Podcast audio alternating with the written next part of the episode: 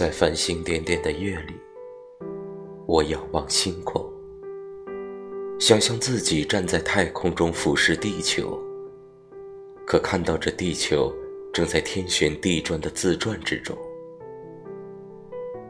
我们在星空中看地球，或会一声叹息，经受不分昼夜、永不停息的颠来倒去，是何等的痛苦。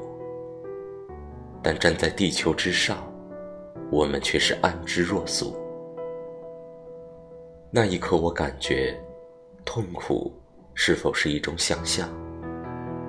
世界本安静，你妄听，于是嘈杂；世界本清澈，你妄看，于是模糊；世界本无痛，你妄想，于是有了苦。人类一思考，上帝就发笑。